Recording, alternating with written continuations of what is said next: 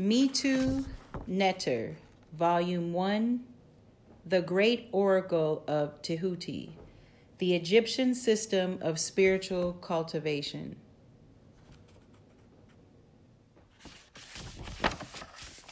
Author's Preface The Divine Plan. We live in a world that was created and is maintained by the unified working of a multiplicity of agencies. We live in a world that is composed of a multiplicity of entities that are unified through a web of interdependence. In the infancy of his spiritual evolutionary career, man is unable to perceive the hidden forces and abstract principles that unify the working of the shaping forces of the world and the entities that make up the world. He creates, therefore, a way of systems of religion, science, e- economics, government, education, family, philosophy, etc that is incapable, incapable of establishing and maintaining unity, order, peace, harmony in the world. Thus, the world has been plunged and is sinking deeper day by day into the jaws of death. It is true that he has amazed a great number of facts concerning the workings of nature and a great collection of ideas concerning religion, and so on. But the possession of a mass of facts, however reliable the facts are, does not constitute the possession of a science, nor does the possession of a collection of ideas about religion constitute the possession of a religion. For the knowledge contained in these facts regarding nature and these ideas concerning religion does not embody the principles that are necessary to unify the facts and ideas. It is only when the facts concerning nature or the ideas about religion are linked to each other and to the whole that a science or a religion is formed.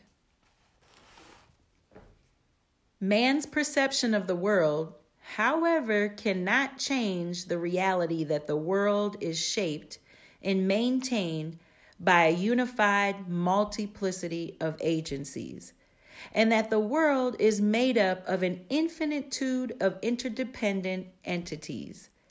This reality has been known to Black and Oriental cultures and ignored by Westerners as far back as history can take us. The black nations of antiquity, through the cultivation of the science of in- science, including the state of waking trance, which enables man to perceive the working of abstract principles and the hidden shaping of forces of the world, were able to create a way of life systems of religion, science, philosophy, government, economics, etc that was capable of establishing and maintaining unity and thus led to the creation of civilization.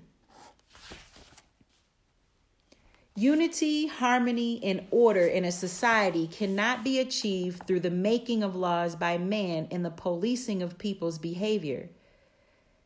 As a man's life on earth is a product of a supreme being's creative process, Every aspect of man's life is therefore controlled by the divine creative agencies. Unity and thus prosperity in society can only be achieved by man's efforts to intuit the knowledge of how the divine agencies are shaping his life, i.e., to the not to intuit the knowledge of the divine plan, ma'at. It follows logically that the divine plan would contain the knowledge of the unifying principles of the multiplicity of shaping forces of the world and of the entities making up the world. Through it, all things and events in the world were unified.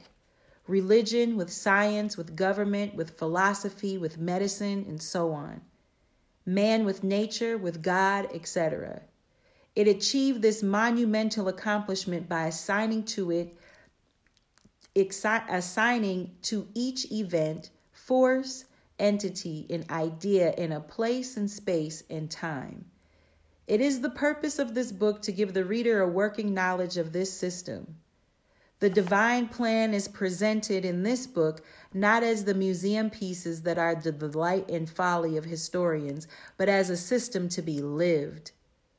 The jab at historians was thrown, but in jest and in seriousness, the fun side is dictated by the fact that they have cumulatively amazed a great deal of facts on our past for which we must be grateful. The other side is dictated by the fact that although most historians of religious subjects know of their lack of firsthand experience of the religious phenomena they report on, it does not stop them from arrogating to themselves the aura of authoritativeness in reporting, explaining, and passing judgments. Although the material in this book has the full support of historical documentation, I am writing foremost as a priest over 20 years of practice. I'm here presenting a practical syncretism of the best that the Kemetic ancient Egyptian, the Dravidian, Black Indian, and Canaanite true authors of Kabbalah religions have to offer. They were among the six nations that led the foundation of civilization, but it would be folly on our part to merely document this fact and to compile and explain a list of who, when, why, and what, when it would not be a sign of intelligence. To be more interested in the methods employed by them for the creation of civilization, that we may learn and apply them to its recreation, recreation.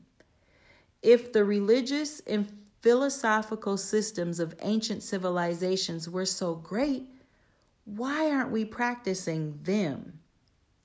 Yes, in this volume, one of many, as the topics are too broad to be fully explained in one book, I have given the world the means through which everyone can discover the links between all aspects of life, the means of discovering the plan, the structural continuum, and the supreme being has put that the supreme being has put in place to enable the events in the world to unfold in an orderly and harmonious way.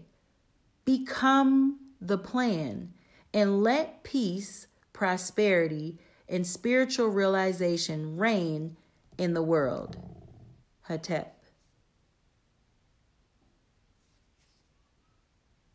And now I will go through and list some dictionary definitions for some of the words out of the preface.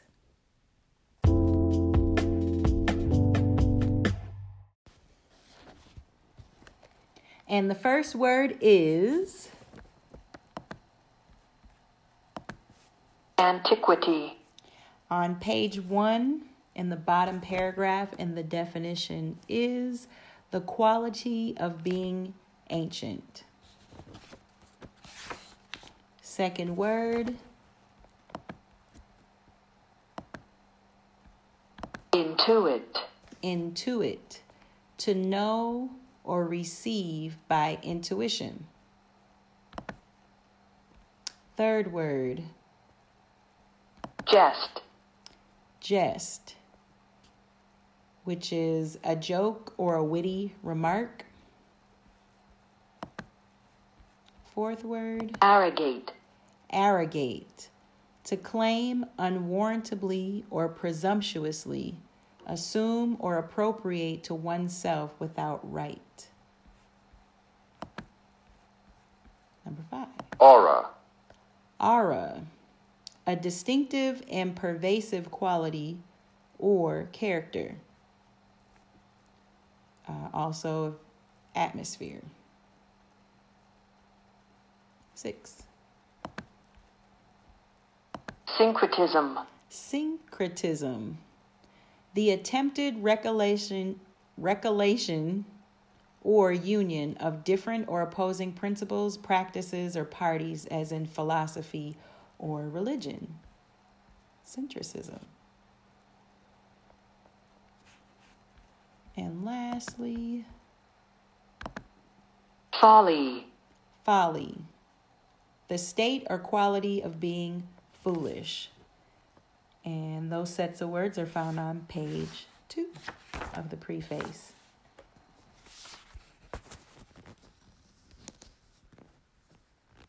And that concludes the reading of the preface for Metu Neter, Volume 1.